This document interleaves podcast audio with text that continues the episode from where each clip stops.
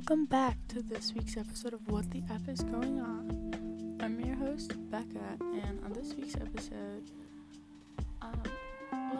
it's kind of my Unit 3, summative thing for my English class, but I was super happy with how it turned out, so I decided to turn it into this week's episode, and it was also the kind of, inspiration for starting this podcast itself. And so what we're going to be talking about is the fact that schools should focus more on students' mental health over their academics. Now this is going to be a lot of information that I looked up and a bunch of stuff like that. This isn't usually how most of my episodes are going to be, but that's how this one is because #school. So let's hop right into it. And have you ever felt like you couldn't get out of bed or do the simplest tasks without feeling complete and utterly mentally exhausted? Or maybe you just felt like something was off all day, like you were going through the day, but it wasn't like you were there. It was like you were watching your body do the actions of the day. Well, adolescents are having this feeling magnified from the world around them, whether it be home, school, or society. I was reading this article the other day about promoting student mental health by some staff writers at accredited schools online. And in the article, it mentioned that according to the National Alliance on Mental Illness, approximately 1 in 5 youth aged 13 to 18 live with mental health conditions. Now you're probably wondering, what does this have to do with our topic besides the fact that it is talking about mental health? Well, think about it. From the ages 13 to 18, you're in middle school / high school, where you're sitting at a desk or as of lately in front of a computer screen for 8 periods a day, not to mention the 4 hours worth of homework that you've been assigned to do after school, and the siblings to take care of, and the friends to see, and the job to get to, and the list goes on and on. Meanwhile, you're doing all of that, you're also dealing with some sort of mental health condition.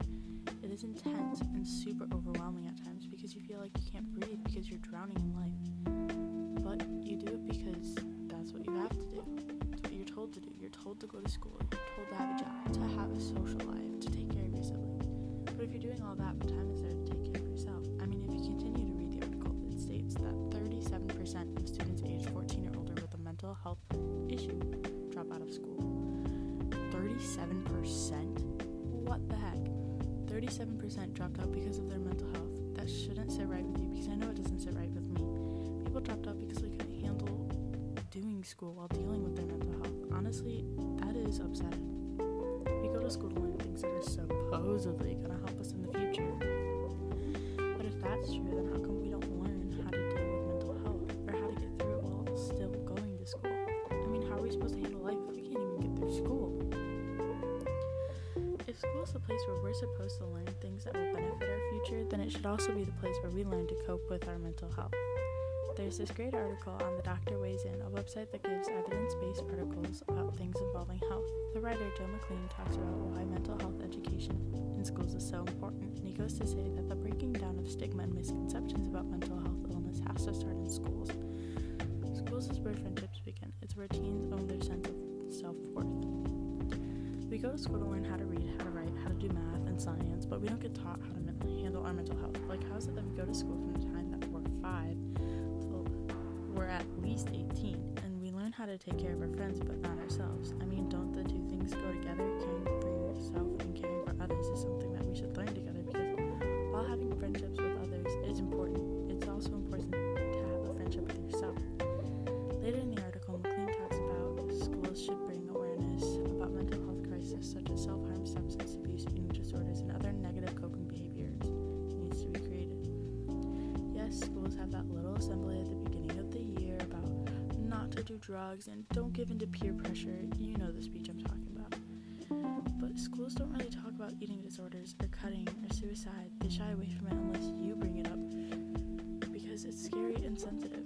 Now, I'm gonna get a little personal here, and I'm sorry if this is a trigger to any of you. I have friends, I do, but I don't have a friendship with myself. Honestly, I don't like myself at all. I was never taught how to love myself. I was taught to hide, to pretend to be perfect. Don't let them see you cry. You need to be the perfect student. So I learned how to hide my panic attacks from others, to suppress them. I had to learn how to hide my depression from my classmates, teachers, and family because I didn't want to accept that something was wrong with me. I was in 7th grade at the time. Honestly, it probably started long before, but that that was when I noticed. We didn't talk about it in schools. I didn't know that what I was feeling was normal and that I wasn't alone. I didn't know any of that. As I've gotten older, my mental health has had its ups and downs, and honestly, I'm probably at my lowest point because even after all these years of having mental health issues, I still don't know how to handle them. I just wish I had learned at an earlier age how to cope with it in a healthy way instead of looking at food as the enemy and thinking that starving myself would make me feel better about myself or that I needed to get the perfect grades, because if I didn't, then I was a failure. I wish I would have learned how to love myself first instead of hating myself and thinking that a guy could help me learn how to love myself, when in reality that's not true. Instead of learning to grow, I gained more hatred for myself and letting myself get used. I just wish that school would have taught me to love myself and how to care for myself on the days that it takes everything in me just to get out of bed. Schools need more resources to help the students that are struggling with mental health. There's this amazing article about how schools are struggling to help students after they deal with a mental health crisis by the Hechinger Report. Serrano, the author, says one study that found that 80% of students failed to receive the mental health care that they needed. 80%.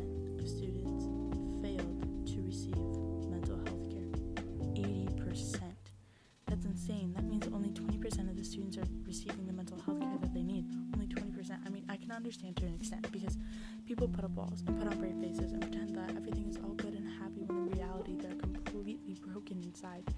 They don't want to talk to people because that would mean that they have a problem, and to be perfect, you can't have problems, so it's easier to pretend than to admit something is wrong. But what if that wasn't the case? What if it wasn't that they didn't want to talk to someone? What if it was that they didn't have the resources to talk to someone? Serrano includes that the districts that are less resourced might be sharing one psychologist for the entire school district, or one psychologist who is responsible for 3,000 kids. When you have a shortage of these professionals, you're really only able to serve those kids who are in extreme crisis, meaning that the 20% of students who are getting the mental health care that they need are most likely in extreme crisis. But what about the people who are not in extreme crisis? How is that fair to them that they didn't get the help they need? Yes, it may not be extreme as the other person, but their mental health care is just as important. And they shouldn't have to be in extreme crisis to get the help they need. Sometimes you just have to go up and say, I may not be in extreme crisis, but I need help because I don't want to get there. That's what I did. Well, not like that. But I said to my dad that I needed help because I wasn't doing good and I wanted to see a therapist. Well, he didn't do anything, so I had to go to my godmother. But that's not the point. The point is that I had to ask for a resource that I didn't have. If schools had more resources, that 20% of students